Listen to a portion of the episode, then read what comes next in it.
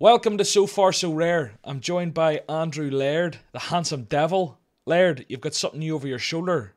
A gill or hill, as you sometimes try and say, card. Just say heel, I think. Like it's literally the back of your foot. Was that what you're meant to say? Heel? Carlos heel, yeah. I suppose they don't really do G's in in Spanish. That's how I think he pronounces it. Okay. And you That's met him?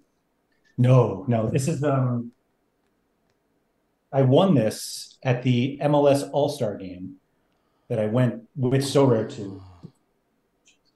What did you have to do to win two, it? They had two of those and two Riqui Puig autograph ones that they had gotten autographed, you know, uh, when they did some media stuff. And then I think there were two or three Sorare managers who entered on like Instagram or Twitter or were somewhere that won them that were at the game. And then they had a competition during the game of choosing the first goal scorer and then the tiebreaker was the minute that they scored. And I picked uh, Gabriel Jesus from Arsenal in like the 12th or the eighth minute. He scored in the sixth, and I won it. And my son, who was with me, got all excited that we won it. And I was like, no, I won it. And then Sean gave me a really hard time about that. well, if you won it, you won it. I mean, he's going to inherit it when you die. So you kind of both win. He also competed in this. And I believe he picked uh, Trossard to score. And Trossard scored the second goal. And he was like, So what did I get? And I was like, Nothing. The, the competition was the first goal. Yeah. And you got to teach kids that there are rules to competitions. And yeah. I told him, to be honest, that he could have it, but it has to stay there. So, so it's kind of yours. Yeah, he needs to learn how to lose. Do you know what I mean? I uh, had this conversation last night with my wife about something somewhat unrelated, but it was about that part of parenting is teaching your kids what happens when they lose.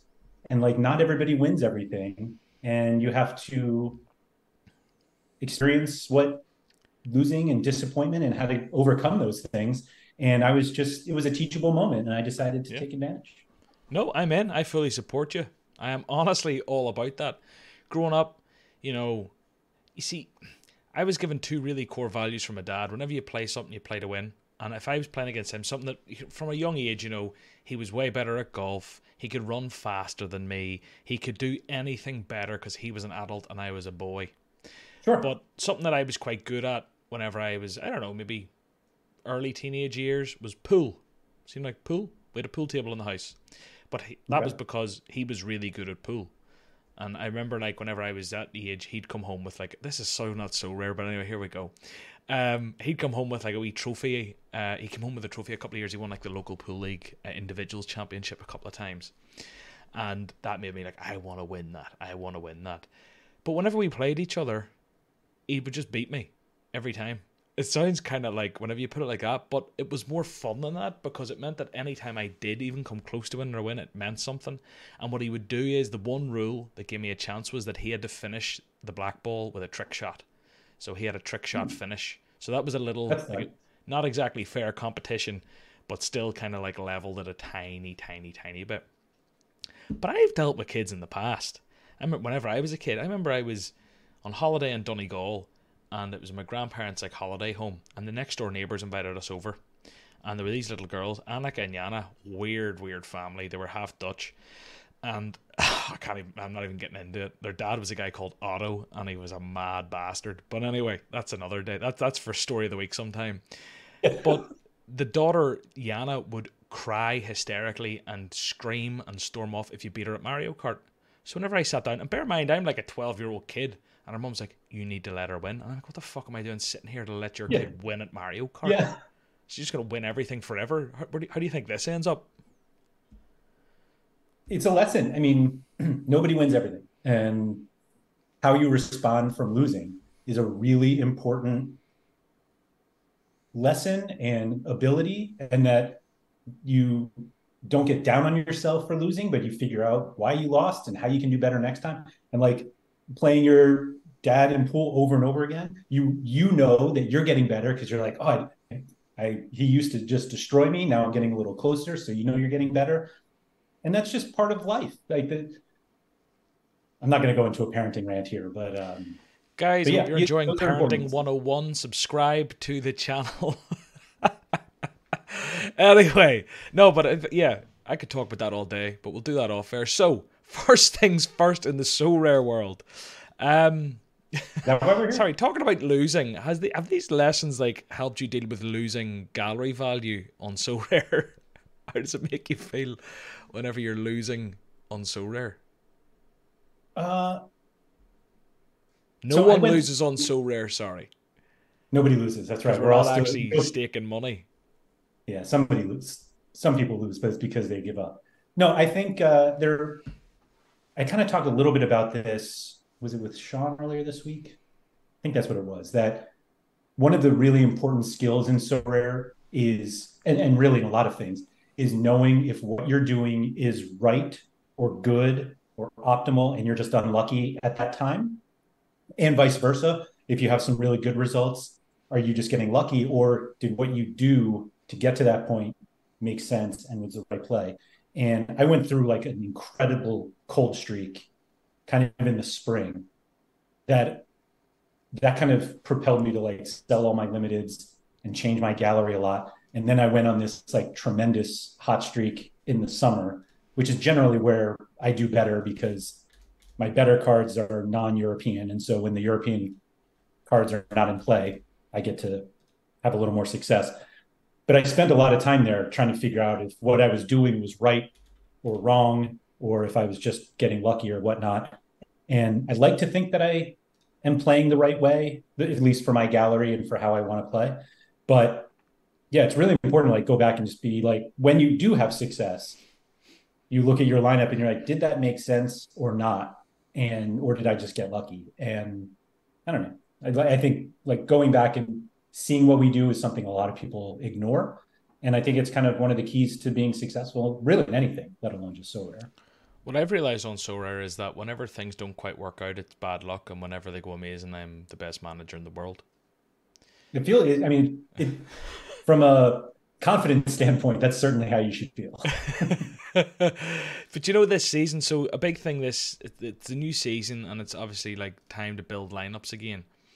And I think it kind of like what I'm really bad at. I know some people are really good at it and they care a lot, and I maybe should care more considering the amount that's on the line. But you know, like spreadsheets and writing things out and working out where you've got holes. I just kind of riff it, baby and see what mm-hmm. happens. Mm-hmm. And now that I'm building lineups, I'm like, oh, okay, so I've now got this, this, this, and this. Why don't I have that? Or like I have three, four parts of a five man stack. Why don't I have the fifth? Do you know, like, why don't I do this? Why don't I do that? Even like my super rares now. I've got some nice super rares. But like, does it make sense for me to have Rafael Leao, just one guy from Milan? Or should I get should I have got rid of him and brought in some sort of Munich guy so that I could go Kimmich, Kane, Kingsley Coman super rare or whatever the fuck it is. And because now I'm finding myself when I look at like Champion Europe Pro, which is where the likes of Kimmiches and Kanes and Trents and Alisson's I feel should live.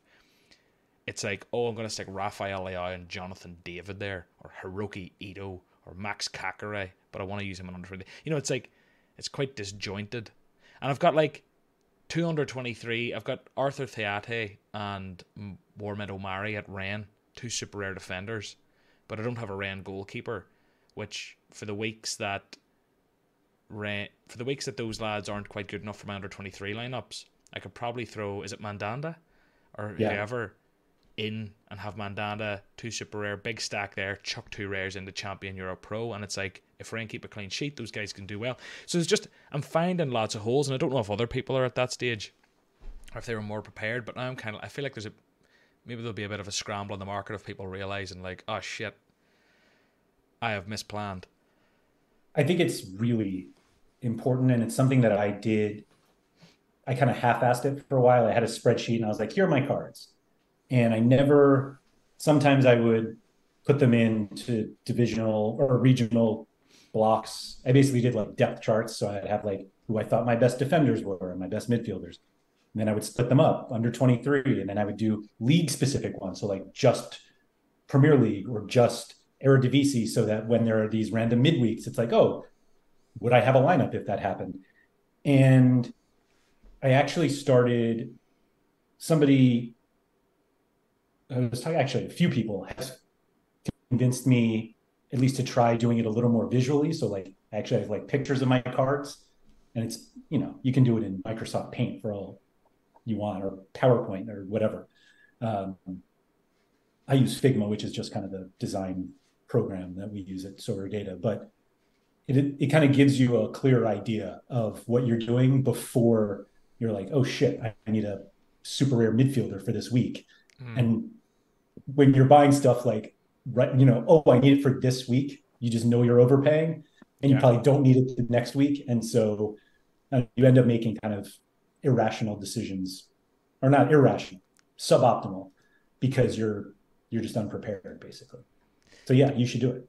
One of the biggest holes I found that I have, which is just like a mad hole to have, is like a challenger forward at rare. So like I was building my lineups and going here and going there.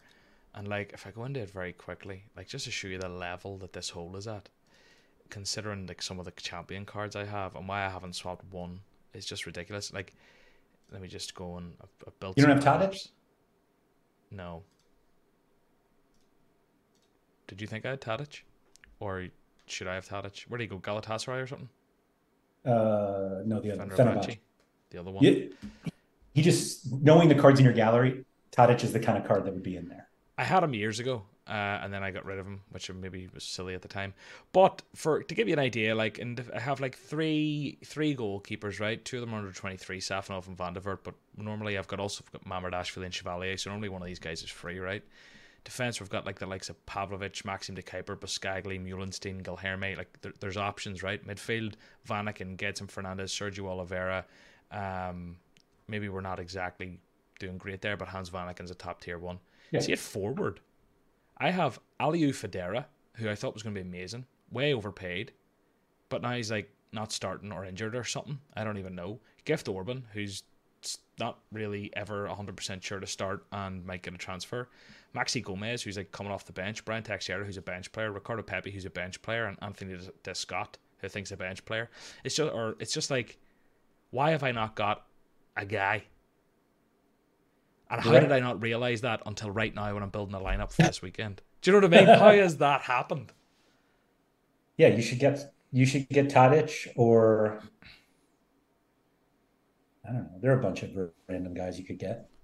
Noah Lang. That's another one. How do you not have Noah Lang? I had a Lang years ago. Huh. And then, yeah, see, you had the answers. Yeah. Anyway, just a point. Really, just a small conversation. It's a bit too much on me so far, and everyone doesn't really care about like what my exact problems are. But it's more that conversation of like, I'm sure there's a lot of people here realizing, oh fuck, I have a hole. Mm-hmm. Why have I not filled that hole? No dirty jokes. You, I know what you're thinking. Um, cash wallet. Early thoughts. Any any any thoughts on it? My only thought is now that I can see euros in the account, it's very real. And for example, that Alieu Fadera or whatever that I picked up at the very end about three weeks ago because I wanted to stick out a wee lineup at the end of July for the first time in weeks. I probably paid like 0.38, which was probably like 500 quid.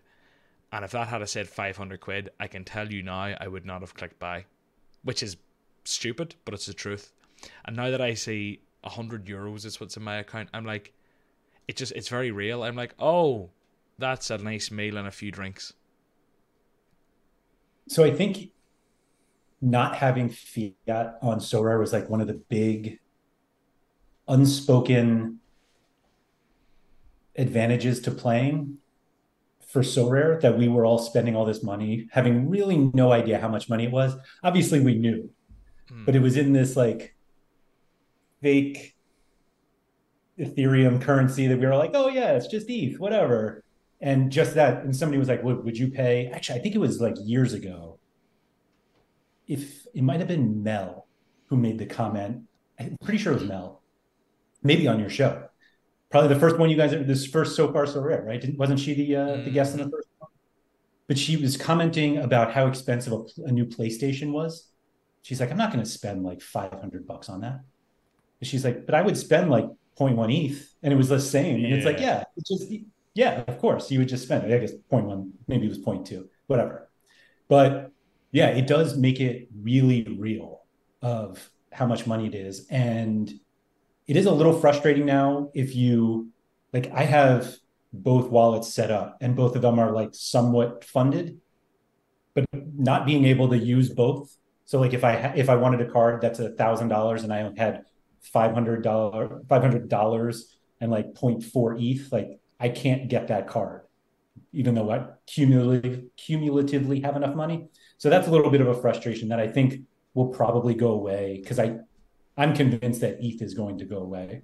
Not like it'll always be there, but I don't think anyone will use it.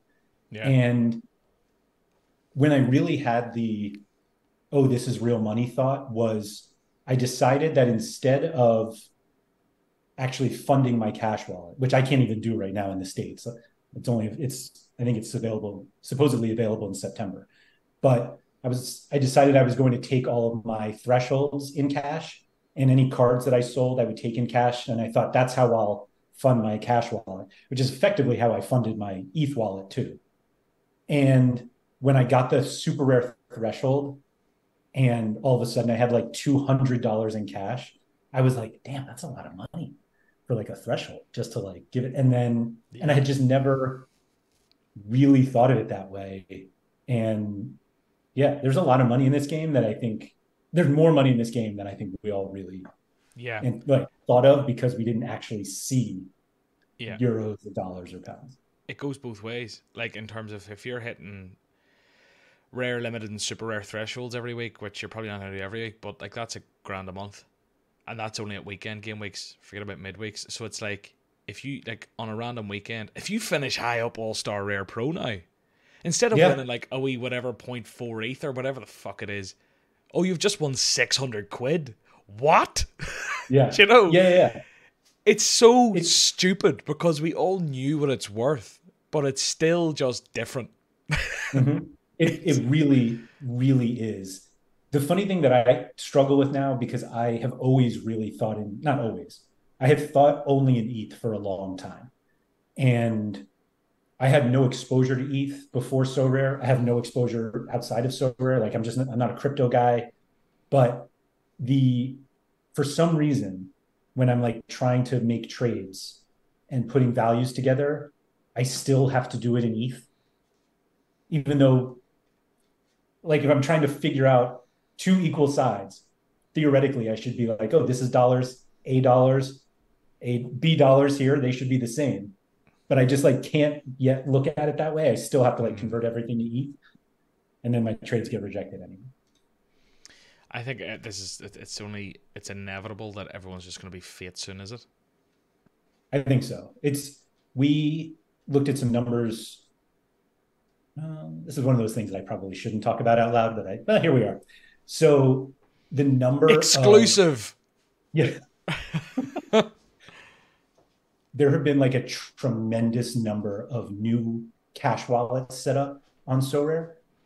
And from what we gather, it's actually a lot of people who are were have been free to play for like a long time and have actually taken the step to open their cash wallet and get it half KYC so that they can deposit.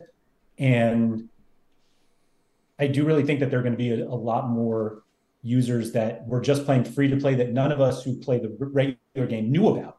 Because if you just play free to play, there would be there's basically no overlap. And if those people like forget about bringing in new users, I mean obviously they need to do that. Mm.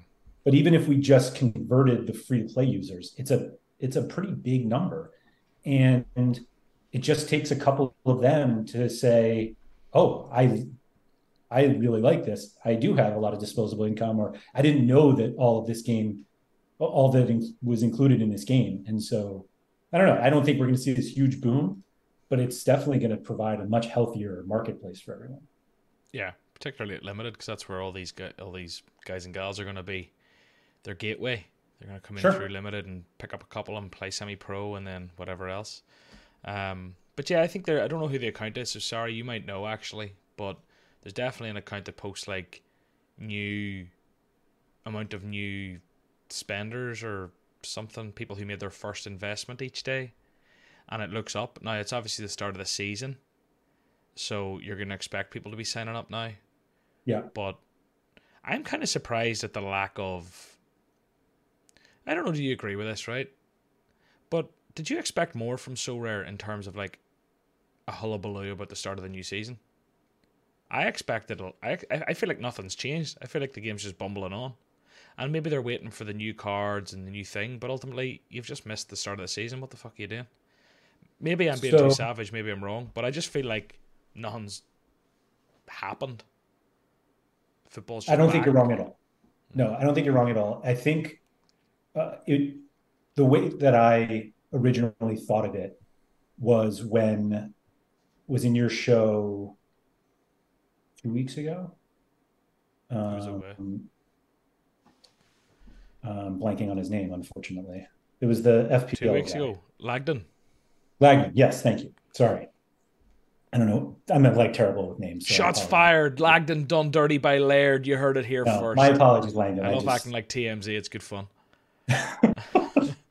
the so you guys were talking about it and how people were like sharing their FPL teams and Sorare just like wasn't ready for it yet. It seemed, and you made the comment that when you did your stuff last year with FPL content, there's a huge explosion in the days leading up to the season not the weeks leading up, like literally the days, if not the day before. Mm. And then we had Dan from Sorare on our Sorare data show. And it felt like, so I brought that up that it would be cool if we could start sharing our, our teams because the Premier League players, their L15s weren't going to change. So theoretically, the, the their cap hits were all going to be the same. So they could open the game now. And I kind of realized that they we wouldn't have new cards. Anyone who transferred in wouldn't be included, and so there were a lot of issues with that. Just the way that Sorare works, and Dan. I didn't get this impression from him while we were talking to him, but I had some people give me feedback on the show. And they kind of mentioned that it, it felt like that was the first he had heard of that the idea of opening it up early so that people could share their teams and just get it out in the open. So people are like, hey, here's my Sorare team for game week one. And you have other, oh, what's Sorare? What is that? And then you just get people talking about it. And I don't know, like he had been away for a while, for a couple days. So I don't know if maybe other people were working on it. He just didn't, like, he's not involved in every single thing that Sorare does. But it did feel like they were kind of just waiting. Hmm. And then nothing happened. They were like, hey, we opened the game. We're like, great and then there was there's nothing and i think a lot of it is because of the new cards like they want to be like hey the new cards are out but just the way that Sorare works we don't get them before the season there are still transfers happening so i get that it gets complicated but Sorare's biggest problem and opportunity is the fact that they they don't start when the season starts like we have to wait a month let's say, for new Premier League cards. And you have to convince lots and lots of people to start playing a game a month into the season. Yeah. And that's not easy. Like that was the biggest problem they had with baseball that yeah. they launch mid-season and people just aren't thinking about like starting fantasy leagues in the middle of a season. And I think they need to find a solution for it because it, it's people are most excited just before the season starts and that's when you need to get them in and by September, like so many people give up on even FPL by yeah, September. By September. They, you have the international break when everyone's like, oh, this is when you wild card and like start over. But so many people leave because they're just like, ah, I, I, you forget for a week because it's not happening, and then you just never go back. And Sorare will have that problem, except they're not even launching, and so people are already like, oh no, I'm done with fantasy. I feel like they maybe have this naive view that it's like, oh, but we're weekly, do you know, and like we're twice a week, and you know, it doesn't matter. You know, we aren't we aren't the same game. We aren't playing season by season. You know, maybe, maybe they don't feel this. If they if they don't feel this, how have they just missed the start of the season? But it's like that's the only counterpoint I could think. It's that like it's not a season long game, so starting at the start of the season doesn't matter as much. But like the reality is that to the whole world, fantasy is like a season long thing, and that's you're not going to get the opportunity to explain yourself if you're calling yourself a fantasy football game. Be ready for the start of the season. That right, like it's it's really difficult from their perspective because you you said it like people think of it as a as season long fantasy football, and even if it even games that are not season long, people still want to be interested, or people are most interested just before the season starts. Like that is the peak interest of the season when no games have been played, when anything can happen, and everybody thinks they know everything. And so it's like, yeah, yeah, we had this great game. Just come back to us in six weeks, and and you'll have blast. It's like that's not going to work. And yeah. so they're the hardest thing for them is getting people to think about fantasy 12 months a year. Yeah. Well, too late now. Let's see what happens. Let's see what happens next year. Fuck's sake. I mean, maybe maybe there will be some great ad blitz in September when the new cards come out and everybody can get excited. But oh, you mean to tell me Erling Haaland's an ambassador? Yeah, that'd be fun. It would be fun, but just anyway. We'll move on from Debbie Downerville. Um, For real. So the last thing before we get into the structure of this show to talk about is that before the show, I said to you about the structure of the show, and I said it's kind of pissing me off. And you said, let's talk about that. And I said, okay, shut your mouth, we'll talk about it live. What I say the structure is pissing me off is the repetitiveness of it kind of gets to me. And I need viewers to tell me and listeners to be very honest. And you're not don't don't attack me or be mean. but the reason I put a structure in is that I got feedback from a few people saying you waffle a bit sometimes talk about fucking Sorare and be a bit more structured. So it did it. But now that I'm here, I'm like, oh, maybe I just want to waffle sometimes. Like, so, do people really give a fuck about you scouting three players? Maybe they do. I actually find that more eh, kind of interesting because it opens up players that I maybe wouldn't have thought about. Like a new feature can be a fun thing, but it can get quite repetitive. Cap Cup, who gives a fuck really? I mean, it can be a bit of fun. I think it would work much better if it was like a Monday podcast because then people could be like, oh, that could be a good person to fill in my Cap 240. But the problem is this goes out to Friday, so it, it doesn't really work. So it's basically like if there was a big grand prize, but I mean, I don't really want to put up a big grand prize for something like that. And that, you know, what are your thoughts? So I have listened to every so far So Rare podcast. And when you announced the new structure, I was furious. Oh, and no. I was like, I'm never listening again. Oh, wow. And part of it is because I really like hearing you talk to people that I don't talk to and hearing what they think about the game or hearing about just what they think about anything. And that's what that's what draws me to this show. And it when it when you start doing the other things, it feels like those are kind of their own videos. Like you should do your own every week. Here are the players that are pumping. I don't need them mm. here. I'm here to hang out and listen to you talk to somebody. And now that's something I enjoy. Maybe other people who listen like the other things. But I feel like the show started fundamentally with like you sitting down with somebody in the Sorare community. Could be somebody that a lot of people know, could be somebody that no like no one really knows, and just getting their perspective. You had people with a lot of different galleries, people who who only played the free game. Like that's what I really liked. Now again, this is my opinion. This is and that's how I came to the show.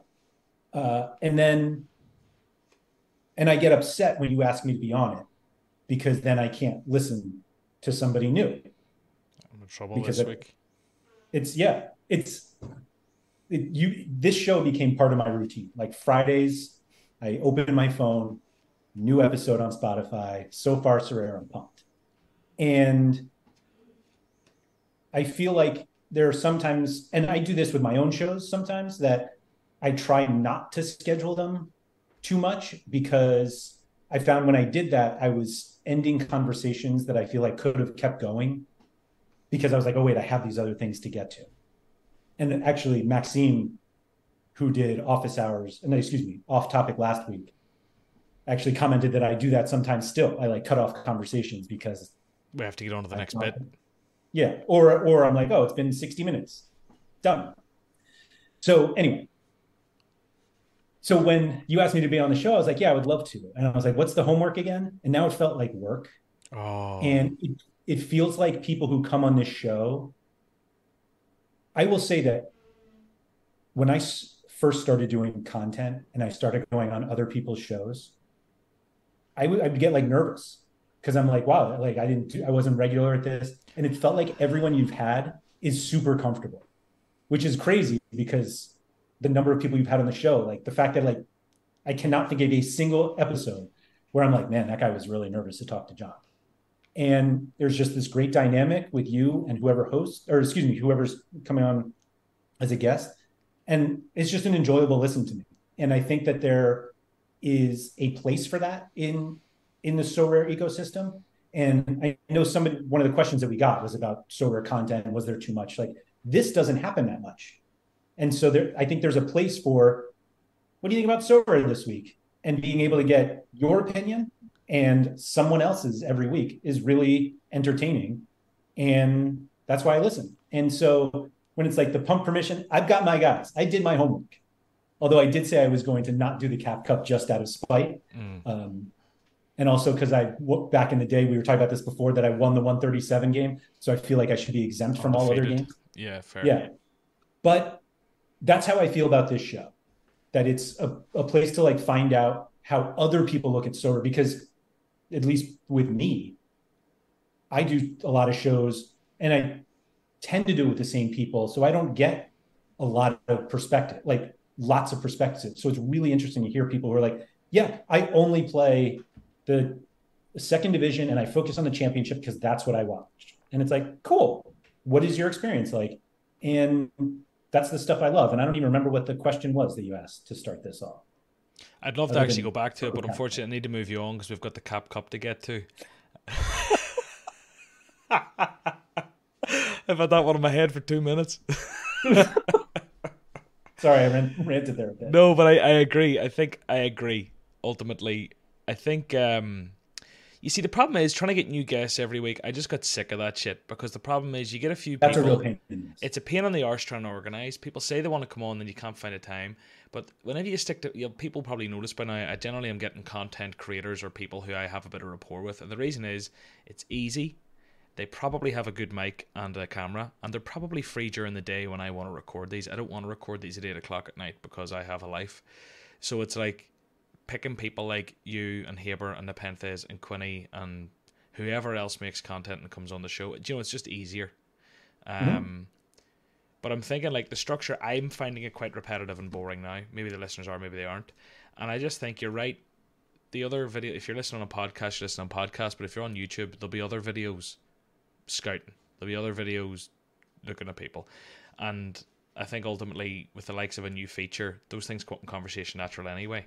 I actually think I'd like to lean more into the questions, but that requires a little bit of, I think questions and topics even topics. Mm-hmm. If, even if you don't have a question, a topic like talk about this, talk about the divisions I should prioritize, talk about the fucking whatevers, talk about ETH versus cash, whatever it is. It's like, but that requires a little bit of fa- uh, audience participation. So when I post out on Twitter, get the questions in, and the last few weeks have been great, but I think they started to dry up a wee bit. And I was like, right, fuck this. Because then if you come and it's a slow week and there's nothing to talk about, there's no big announcements. You know, it isn't maybe as dynamic as it used to be where every week there was drama, every week was something was happening. If there's nothing to really talk about, conversations will be quite repetitive each week. Unless people give you a few ideas. But anyway, all that to say, the cost of you getting your way is that you've done your homework and I'm not even going to ask you about it. I made you do the homework and I don't even care. Go, tell us the three names, but we'll not go into. Tell us the three names of who you picked. Uh, ah, we don't care. We'll ask some questions. no, go on. Give, give us the three names. Give us the three names. I, am going to give you one only because I practiced this because I wanted you to see if you could guess who it was. Okay. So this was the what is the the bargain? Okay. Who was also under 23. He's an okay. under 23 forward. Okay. Who has similar players as Noa Lang, Similar scores. Jeremy Doku. Who'd you pick? You said uh, who has same players. You meant to say same numbers, I imagine. Similar. No, no, no, similar players, like on Sorare Data, where they like score similarly. Oh, okay, so I'm the fool here. My bad. No, no, no. My my fault. My fault. Sign up to Sorare Data. Code name. Code. What is it? Nellis. John Nellis. John Nellis. What what offer they get the two weeks free at the top tier? You know, just use John. Is that the plug? I'm gonna get you to do the plug. All right, go on. Tell me more. So he's a similar player, meaning he scores similarly to Noa Lang, Jeremy Doku, uh, Dominik Fitz, and there was another big one, Erling Haaland. You may have heard heard of him, mm. but costs a third less than whoever the cheapest one of those guys is, and he plays in the Premier League. I know who he is. Hit me. I genuinely think I know who it is.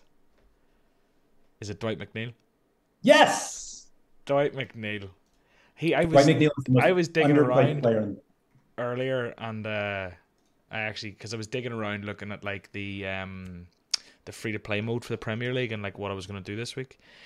Dwight McNeil has obscene scores. He didn't play the opening game week. Yeah, ankle injury, I think.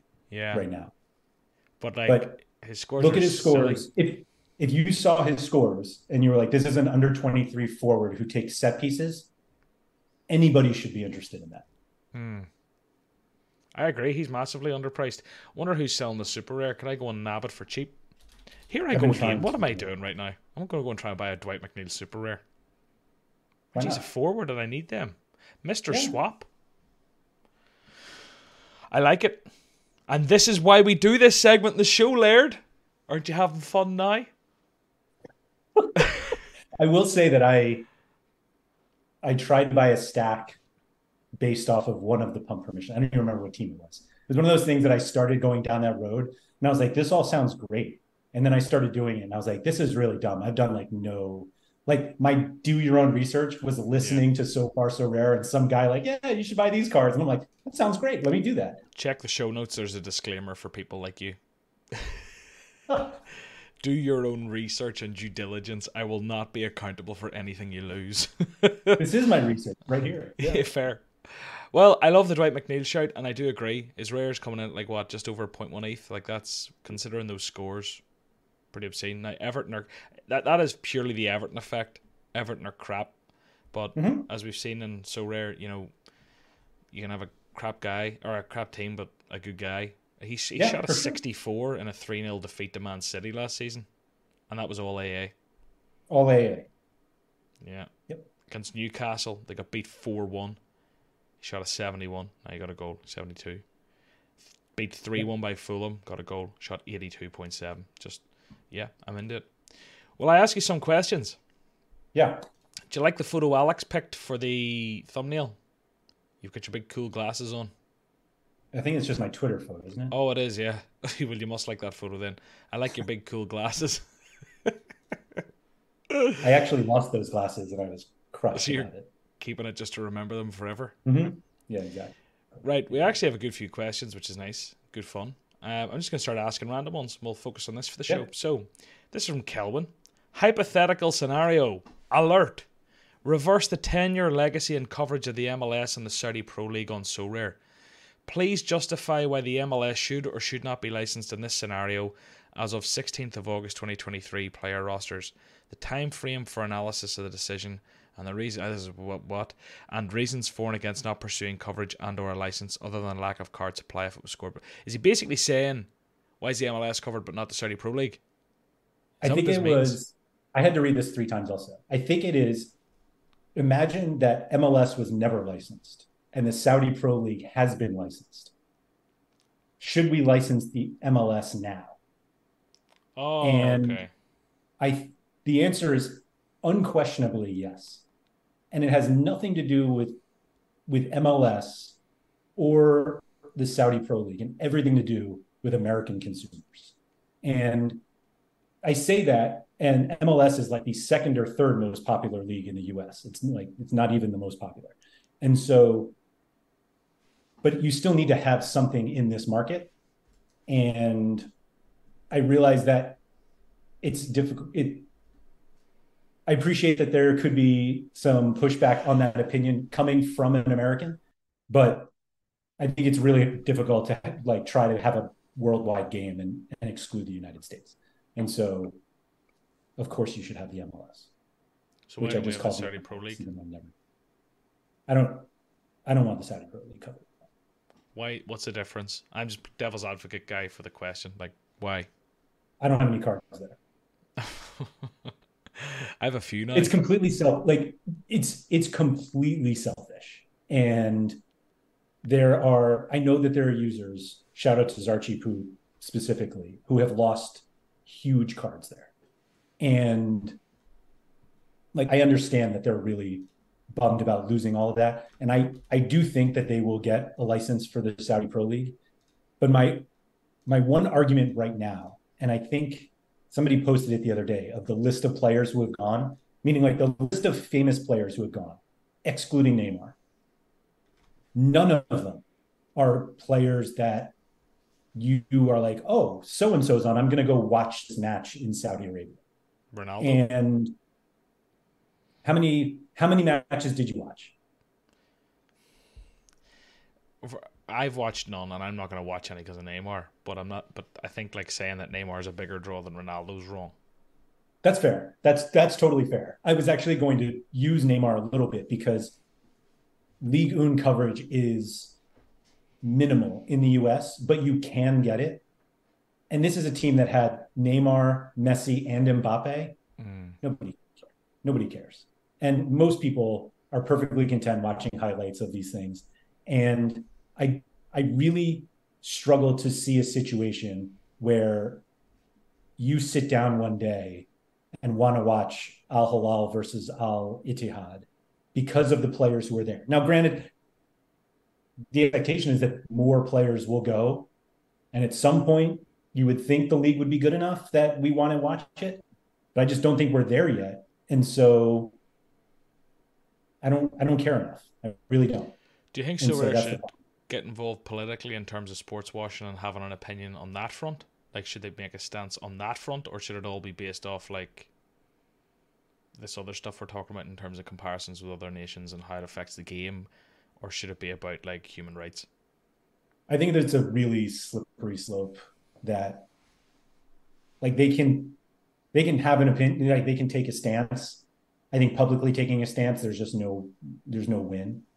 But I think you, the every tweet you see of people who are negative about Saudi Arabia, and someone's like, "Well, then let's just get rid of Newcastle too," and everyone's like, "Oh, but but they're they're this different."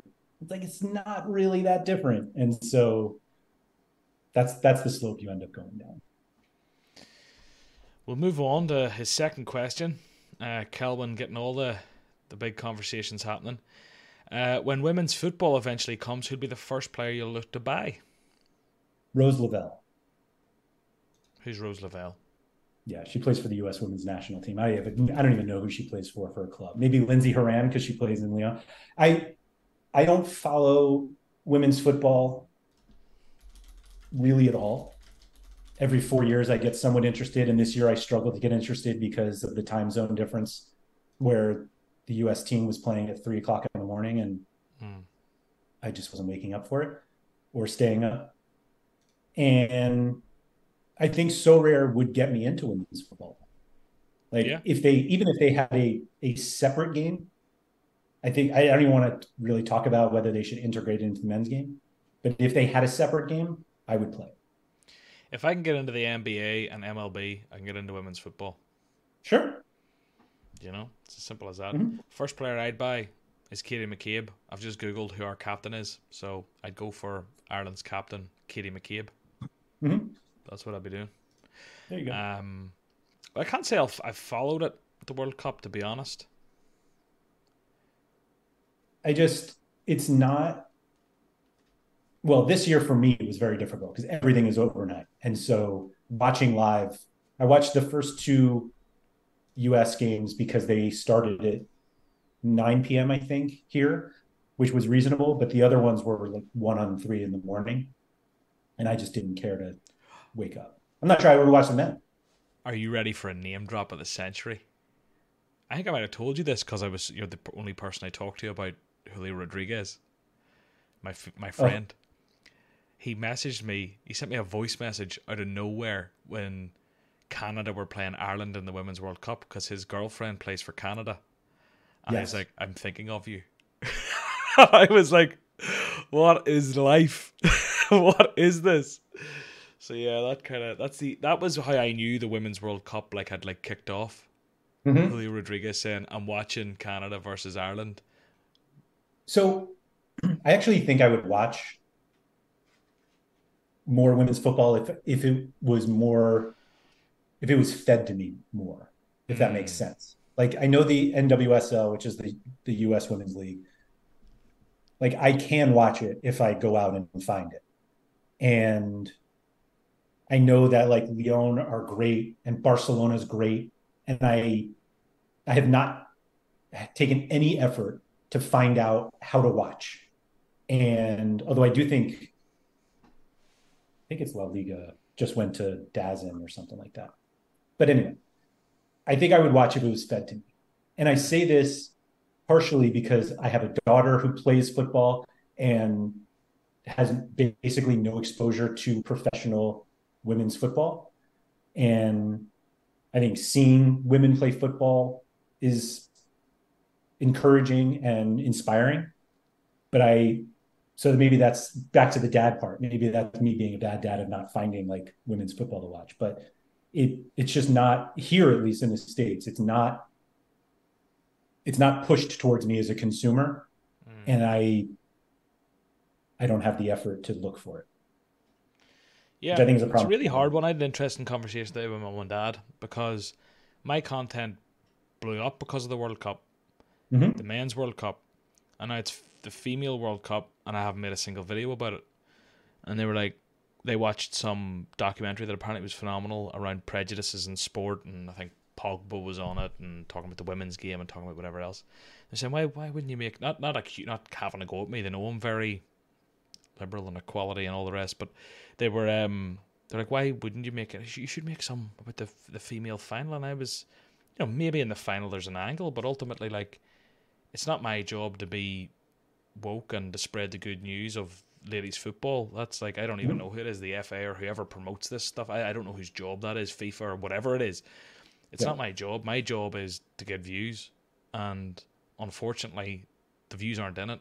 I put out a video today, the five fastest players in the Premier League, like opening weekend. I know that will get five, ten extra views that if I do a video on the female game. Mm. And you know, you have to say, oh well, you can be the change. You know, you're the one who should spread the news. But ultimately, it's a case of like it's going to take every short we make takes like four hours or something, uh, roughly, give or take. It can take less, it can take more, but three to four hours, say. Am I going to put three to four hours worth of editing time and resource into something that's not going to get views? That doesn't make sense for me. And I was talking to Alex, and I was saying like, how good would it be if they give people like me? Why would they give people like me? They should give it to. They probably do. Sky Sports people have the rights for these things, but can you imagine? I had the the go ahead green light to share like the five best goals of the Women's World Cup the five hardest hit strikes of the Women's World Cup, the five fastest players. One ran faster than Saka. You know, people are like, what?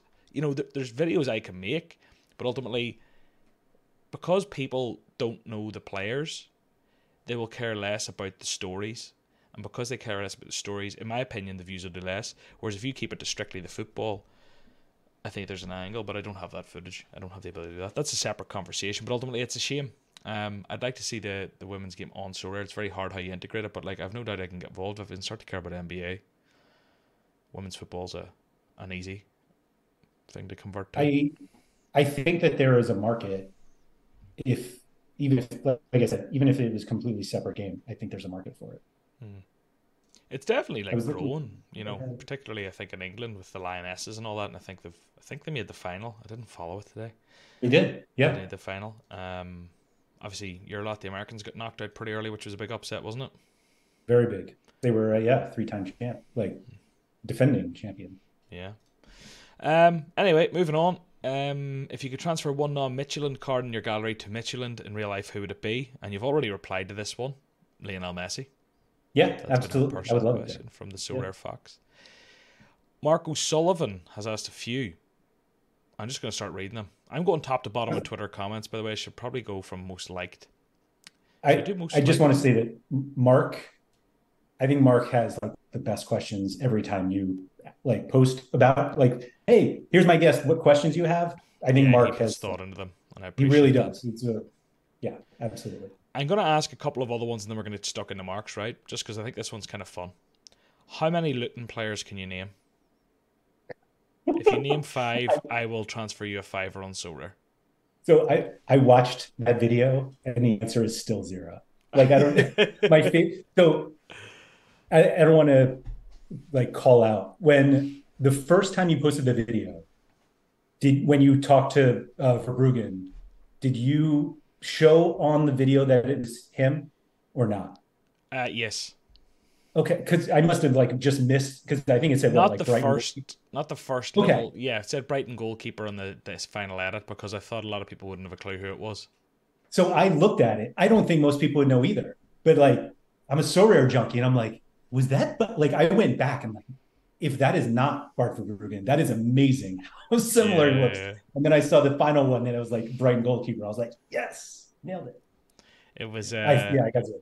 Literally zero so we drove down to Brighton and we're just recording some stuff because we were free on a Saturday and it's like an hour and a half from Alex's house and said like let's go down and do some short form content.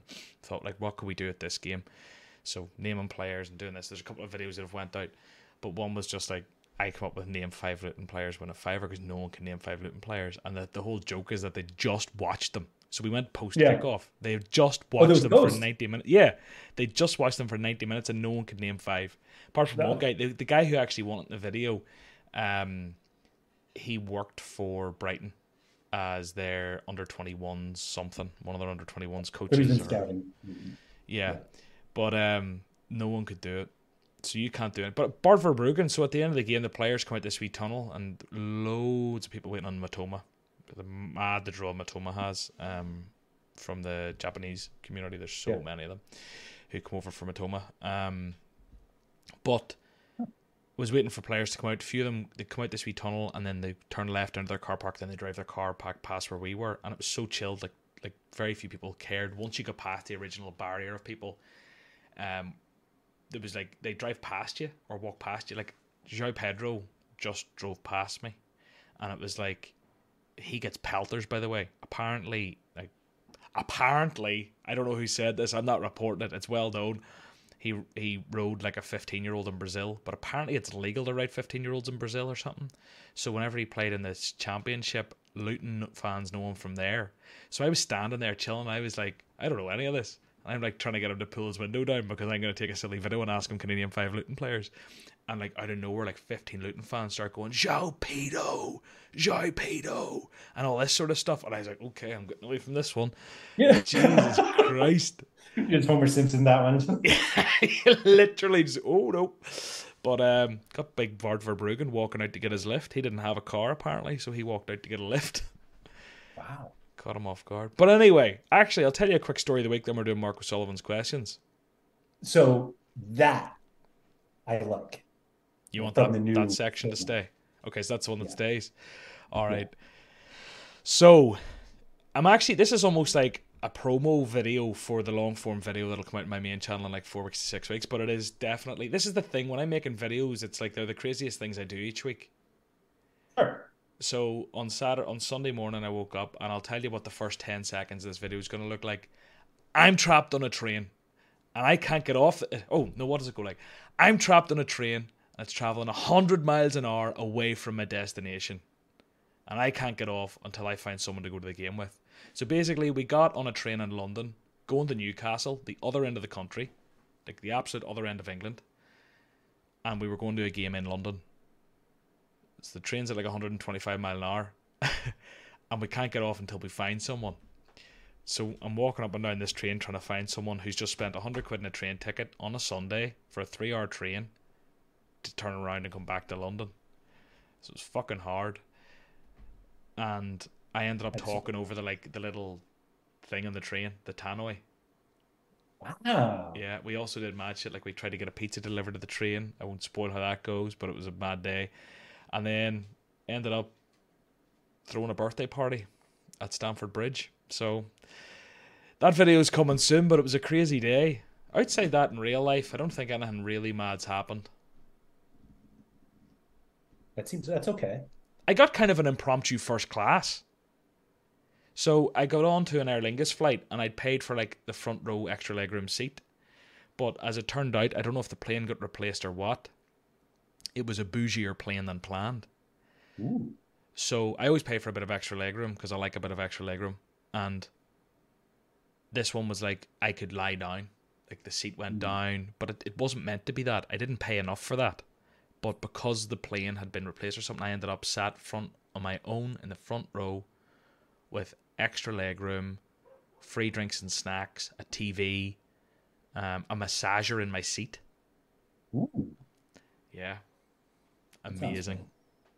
So I that- that told I told your story about when the Italian grandmother didn't think your phone was on airplane mode. Oh, that bitch! I fucking forgot about that. And you've just brought it up again. Fucking Uh, rat. I, I think my favorite part of this story was you were so angry and noticed she had a mask on and started coughing. it doesn't make me look great, does it? It doesn't make me look doesn't. Oh.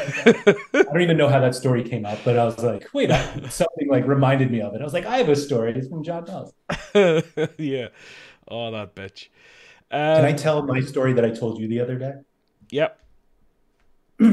So my Oh no, does this is this the one that makes me look good? yes, Well, I've just said yes, so now it sounds like I'm really eager for you to share to. it. I don't have to. Well, like you've said it now, so now everyone's wondering. But I don't want people thinking like, oh, the way I kind of eagerly went, yeah, Do you know.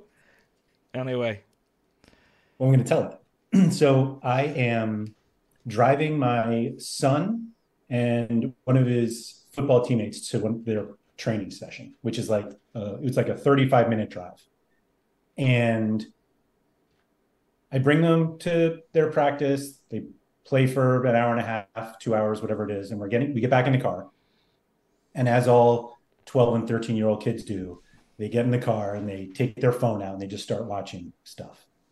And my son is in the front seat with me. His friend is in the back. I don't know why he didn't sit back there with him. Whatever. And all of a sudden, I'm driving and I hear John Nellis's voice. And not like uh, something happened and I hear John talking to me, like I literally hear his voice.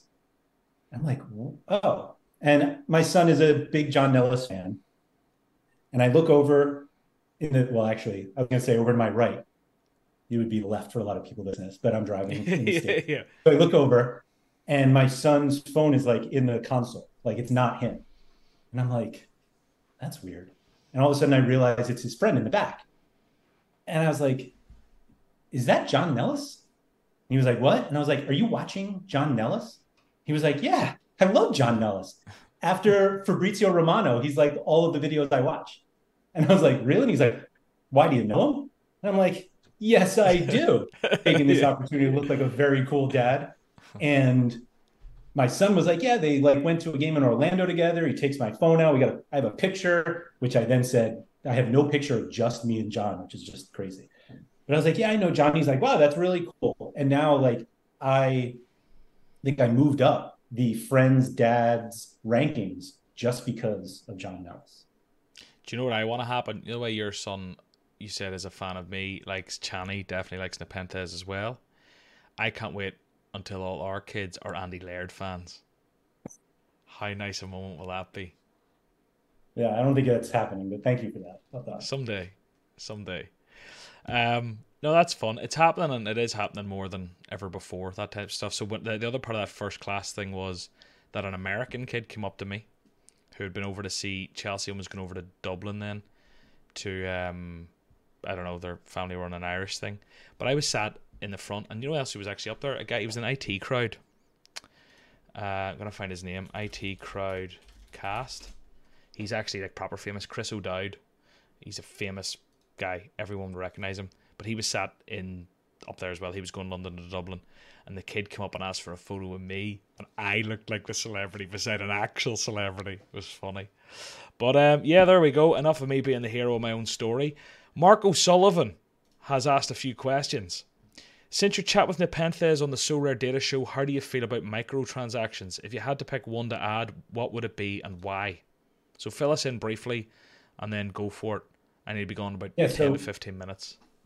Yeah, so Nep and I did a show about how, what do we call it? How microtransactions can save or ruin Sorare. Very, ooh, let's find out. Anyway, go check it out on the Sorare Data channel on YouTube. But the, obviously, Nep's history playing FIFA, which is like just filled with microtransactions. He said he played like Candy Crush and all these other games that use microtransactions. The whole conversation was how how Sorare could integrate them into the game. And he said one of his biggest critiques of FIFA when it came to microtransactions is it felt like too much of the game started to be about the microtransactions of hey here's like a cool new feature which gets even cooler if you buy whatever and that actually was the part of the how Sorare could could basically ruin their own game when all like everything just requires you to be like all right give me another dollar another dollar another and it just just feels like you're constantly giving away money to get these small things that you think are important and the more that we talked about it the more open i got to cosmetic things in the game which Maxime had actually mentioned early on, and I was like, I'm not doing that shit. Like, I'm not buying anything to make my to get a new banner or whatever. Mm. But the more I talked to Nep about it, he was like, what if you could have something on your card that that showed that it was in a podium lineup, and every time you use it, there's like something there that shows it. And we kind of talked about whether it was, you know, whether we could change the NFT, and really what I the, the idea that gets in my head that we I have no idea if this is in their plan. But if you're really using the the idea that these are cards, and John, you know, you have a bunch of physical cards, like you keep them in those plastic cases so that they're nice and mm. safe. Like, what if you could put your Sorare card in the plastic case that had certain badges or emblems or whatever on them to kind of represent how successful that card has been in your gallery? And selling the card you don't sell the case with it because like you won the, those things. But theoretically if they're nfts you could sell them. It would be weird for somebody to buy like oh i have this card that john nellis won a whatever mm-hmm. with but if you want to go nuts. And so i do think that cosmetic stuff like that that like shows off how good you are in the game could be interesting enough for me to use this cash balance i have on them imagine like what YNWA's Liverpool stacks would look like on the game with their little plastic cases with all their podiums yeah. and wins. Yeah. It would just look obscene. Um, another question from Mark. If you, have you started prepping for the new Sorare NBA season, and what advice would you give to someone preparing for the new NBA season? No, I have not. Literally, like the he actually had some questions about NBA and MLB that so I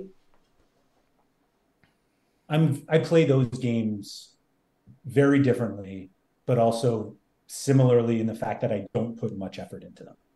And if it wasn't for Sorare data, which sounds like a selfish plug, but it's it is, and also the truth, I wouldn't play. And you've talked about this like with your baseball lineups like you don't follow baseball that closely and you use the lineup builder and you i don't follow it at all get, get it right i don't follow it at all okay even better uh, and i i don't follow baseball much honestly and it the lineup builder like i do everything in there i don't i haven't bought a single baseball card since I think it's almost nine months now. And I'm basically doing with my MLB gallery what I wish I could do with football. That I just like bought cards at one point and then they're just churning rewards. And now I'm I have full lineups that are all rewards, and those are winning rewards. You can't really play football that way. And NBA doesn't really work that way either, but it's closer. And so the answer is no, I haven't done anything for NBA. Part of it is that the game moves so much that you know, when they use L10 instead of L15, the, everything's in a cap. So buying cards now, like, yeah, I could use them some game weeks, but others, they might not fit.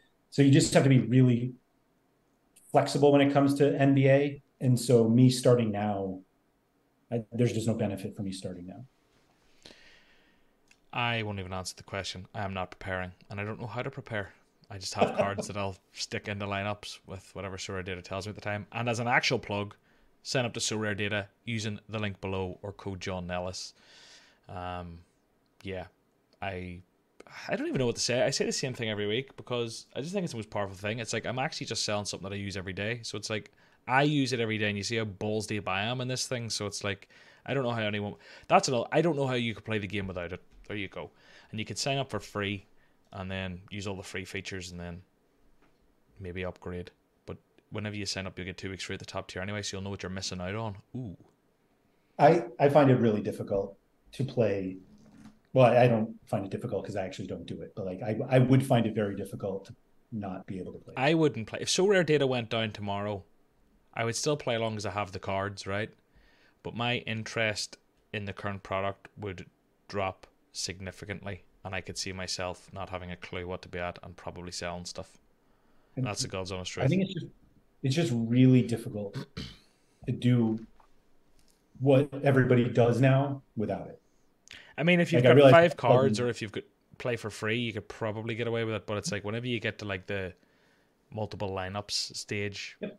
you're kind of screwed. Right, last one from Mark. Um, what sport do you like? Just one word. What what sport on Sorare do you like the most? Football. Football. Sandwiches. I was always. I hope you said. I hope you would say at the same time. We finish each other's sandwiches. Anyway, you own 286 Sorare cards, 165 MLB cards, and 136 NBA cards. Do you like NBA the least? No, no. So you like the MLB the least? I pick your least favorite. And don't give me probably, some bullshit. No, it, it's probably MLB because I actually like the NBA more than MLB like in real life. Like I would much rather watch a basketball game than a baseball game. Mm. But I own more MLB cards because you need more for your lineups. Like you need seven for for MLB and only five for NBA. Yeah. Um, I'm going to ask another question or two here. We'll skip Mark's last one just for time because we've asked them all. But thank you, Mark. Appreciate it. Um, Quolet asks, in terms of co- creator content, we have a few podcasts and a few YouTubers. Do you feel we have enough content relative to the size slash reach of Sorare? Are there things we could see in other fantasy sports communities that Sorare content creators could fill? Are the things we see? Um, what do you think on that? I don't think we're remotely close to having enough. Mm. And I say that as somebody who basically does something every day. The so that question reminded me of your conversation with Nep last week, which if anybody hasn't watched or listened, go do that. I'm I get really interested in things like that though, so I realize it may be of more interest to me than than others. But when you guys were talking about people who get into content and what you know what like i never thought having a good camera and a good mic mattered and as soon as somebody said it mattered i was like does it? And then i went and realized that everything i watched was like high higher quality stuff. It sounded better it looked better and the ones that don't sound good and don't look good we just inevitably like i don't know if this is not that enjoyable to watch or whatever. And i i went on this it wasn't really a rant but i talked about it on off topic recently that if you're somebody who, who wants to do Sorare content like go do it. Because you got to start it's you got to start somewhere. And if it's something that you're really interested in the more you do the better you'll get. And so I, I think that there's plenty of so many there's so many things you could do with Sorare content that's not being done right now. And a lot of it is not being done right now because people don't have the time or they've already focused on one thing and not the other. But there there's so much more that can be done. And if you're somebody who's like hey yeah. I kind of do this and nobody else is talking about it then go talk about it. Well do you know what? Here's a random one for you. And we're at the end of the podcast so it's the diehards here now so they'll stay anyway. From a content perspective what i find really hard with Sorare is I imagine loads of people start their podcast or start a channel, realize it's hard, realize you get 100 views a week for ages, and give up. The problem with Sorare content as well is that it's not saturated, but it's not saturated at all, but it's the, the ceiling is quite low because it's quite a small community. So like people look at YouTubers and dream of the millions and the thousands and whatever. You're not going to get that with Sorare at the minute, like at all. Like if I put up my my my best video, I don't know about other people's numbers because I'm not looking, but like my best video of this whole preseason has maybe done four and a half to five thousand views. That's my best video. Someone who's made Sorare content for like three years. So what I find hard about making content in the Sorare world is the upside is relatively capped. You're doing it purely out of passion for a community. I don't think you're necessarily doing it for monetary gain. I think in terms of sign-ups, it's very different content to sign people up to Sorare, which is the only way content creators get paid, than it is to really appease the Sorare community, the people who are actually here. So there's two types of content. There's onboarding content, which is how any content creator who's an affiliate of Sorare will get paid and then there's like maybe you could say the more lavish stuff or in-depth conversation or higher pro like for example harry counting up a Sorare scored a game. That's an amazing thing for the community. People love that. How long did that take harry? And how many people is that going to sign up? Therefore how much has harry got paid for that content? I have no idea. Unless you have a brand deal behind it unless we're paying you for it. So i'm talking from a content standpoint exclusively. I think it's very hard. I have a million ideas that are like higher level for Sorare. Like the time when I put myself out there and spent a couple of grand to go and do a vlog in Barcelona, it got 2,500 views or something. Still, that's all it has. So it's like, I think it's very hard to iterate and push the boat out within the terms. Where people, people message me like, honestly, I get loads of messages of like, here's a great idea, John. You should go and do this on the streets and ask people about this in regards to Sorare. Or here, John, you should go to this game because I got offered recently, and this is a the bet such a generous offer. I was invited to go to Ferro. You know the guy who used to be like cheat code in SO5? Ferro, Portuguese yeah, guy. Croatia now. Right? Yeah. I was invited to go to his house for dinner. I know his I know one of his mates, right? We can go to his house, we can have some fun, we can go to a game, we can do this, and we can shoot a Sorare video. I was invited to go to Julio Rodriguez's house to watch baseball, right? This isn't name dropping for the sake of name dropping. This is name dropping to tell you those are so rare things for me but it doesn't make sense for me when my life now is content and how I pay myself and feed myself as content to spend the hundreds, if not thousands. I mean, people don't realize how much it actually costs to get like high level stuff edited and video, video, videographed, recorded. It's like, would that be great for the Sorare community? Yes. But does it make sense for the content creators to do higher level stuff? No. The only thing I used to bitch about this all the time. The only thing it makes sense for content creators to make in regards to Sorare is stuff that's going to sign people up. It's the only thing you're motivated or, or paid to do, other than passion and love for a community or friend. You know what I mean? I don't see why. Like, what's the upside? Where's the money coming from? And if it's not money, you're doing it for passion. And I'm not saying it all has to be money. I'm saying whenever you get to like where I'm at now, anyway, where I'm hmm. not quite in Nepenthez who's had 10, 15, 20, however long years of it is of successful content and can maybe chase more passion projects now. I'm kind of at the point where it's like I need to pay bills. so yeah, I don't I don't think Sorare right now is in a any position where people can make content and live off that.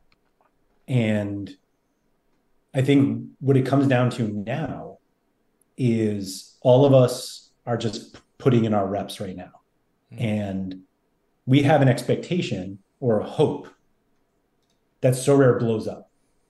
And you want to be able to have hundreds or thousands of hours of content done when it blows up so that you're not starting when it's already big because nobody's going to know you when it's big. And so that's the way I I look at it for anybody who's starting now because 99% of people are going to be really bad when they start. Maybe not really bad, but they're going to be bad and they're going to be better a year after that or two years and every one that you do hopefully you're better. Mm. and so you want to be when the when the point comes if it comes that Sorare becomes this household name. And you you can say i've done this for five ten year, five years. Here are all the videos i've made. And by then you're polished and you know what to do and you know what to talk about and that's when you appreciate the your work You get you get the benefits of all of your mm-hmm. work. And it's very similar to a lot of things. I kind of equate it to working out. If you want to be somebody who can lift 500 pounds at some point, you, you can't start by lifting 500 pounds. You yeah. start by lifting 50, and then you go to 70, and then you go to 90, and you just work your way up. And I think content right now in Sorare is in that point where we're just slowly building our way up. So we all get better. And so when everyone when everyone comes in and they're like, "Oh, I'm really interested in Sorare," and like, "Well, we have these really good people do this content, mm-hmm. and they're ready for you now." I agree. Maybe I am off on a personal tangent with that question, to be honest. But like, I think you're just in a way different spot. Than yeah, I'm kind of in a different spot because I'm not just a pure Sorare content creator either anymore. Right. You know, it's kind of the second channel. But I think that's always something. If I'm talking about Sorare content, that's the thing that always comes to mind when I think mm-hmm. of someone starting out. Even like where I am now, you know, forget about where I am. If I think of someone starting out, it's like you have to be coming in. And I think a lot of people come in with the wrong intentions. I think a lot of people come in like, I want to do a podcast because look at these guys and you know they're signing people up to fill it. No, look at they're getting the experiences and oh look at they're doing this. In reality, if you're coming in with if you're coming in for anything other than passion to make content at this moment, you're not going to stick it out because you're not getting yeah. paid anytime soon. Yep. No, I think point. that that's absolutely right. And but that's maybe not even the question. That's just what I think about when I think of Sorare content creators. Same. Yeah, no, I absolutely. I, one of the things that you mentioned, it was the the London meetup. That was mm. basically a year ago, right? Is that when that was? I didn't go, but but you mentioned how before you went, you're like, I'm going to be like on stage, and all these people are going to be like looking at me, listening to what I'm saying. And you're like, I've I've never spoken in front of that many people. I'm like, thousands of people watch you mm. on your screen. And you're like, yeah, but they're not there. Like they're not yeah, yeah, yeah. looking at me as I'm there. And the that's what you have to get over when you start doing content is the fact that nobody's watching. And if you because they're not, you're you're not going to get tens of thousands, hundreds of thousands of views when you start. Just it will not happen. And you have to appreciate that there will be some people who watch. And if they like it, they will continue to watch. And at some point, you get 500 people to watch, which is very small in the online view numbers. But if you had that many people in front of you, you'd be like, shit, this is a lot of people. Mm. And you just have to keep working on that, that there, as long as people care, like it will grow. But it's something like 95% of podcasts are end after two episodes. Like people start them, they go two, and they're like, "Oh, we got twelve list- view- listens. Like, I'm done." So if you just stick it out, you're like beating ninety five percent of people who start. Yeah, that's the thing. It's years. It's years and years and years before anything happens, really. Um, but yeah, a lot of people come and expect instant results. Like everything, it's like a gym phase. Yeah. But Laird, I need a bounce. So yeah, yeah. I'm going to ask you very quickly for the final time. I'm going to say, give me three cap cup. Don't give me reasons, but I'm going to make you do it just as like a bit of crack. And you've already done the homework. You didn't do it. You were free. You're refusing to do it. Is that it? Actually, I didn't do the cap cup research. No. Okay, so well, this is it then. It's done. Laird DNP. Sorted. I'm, I'm, I'm not going to do it. I was about to like look at my computer, but I'm, I'm actually not going to. Okay, so you're basically putting an end to it. You've come on my show to change the show fundamentally and absolutely just okay. I, I respect that. Um, so everyone go and listen to the Sorare Data podcast with Laird. He hosts it and has lots of different shows and you'll enjoy it. Um, and Andy, thanks for your time. I'll chat to you soon. My pleasure, John. Thanks. Bye bye.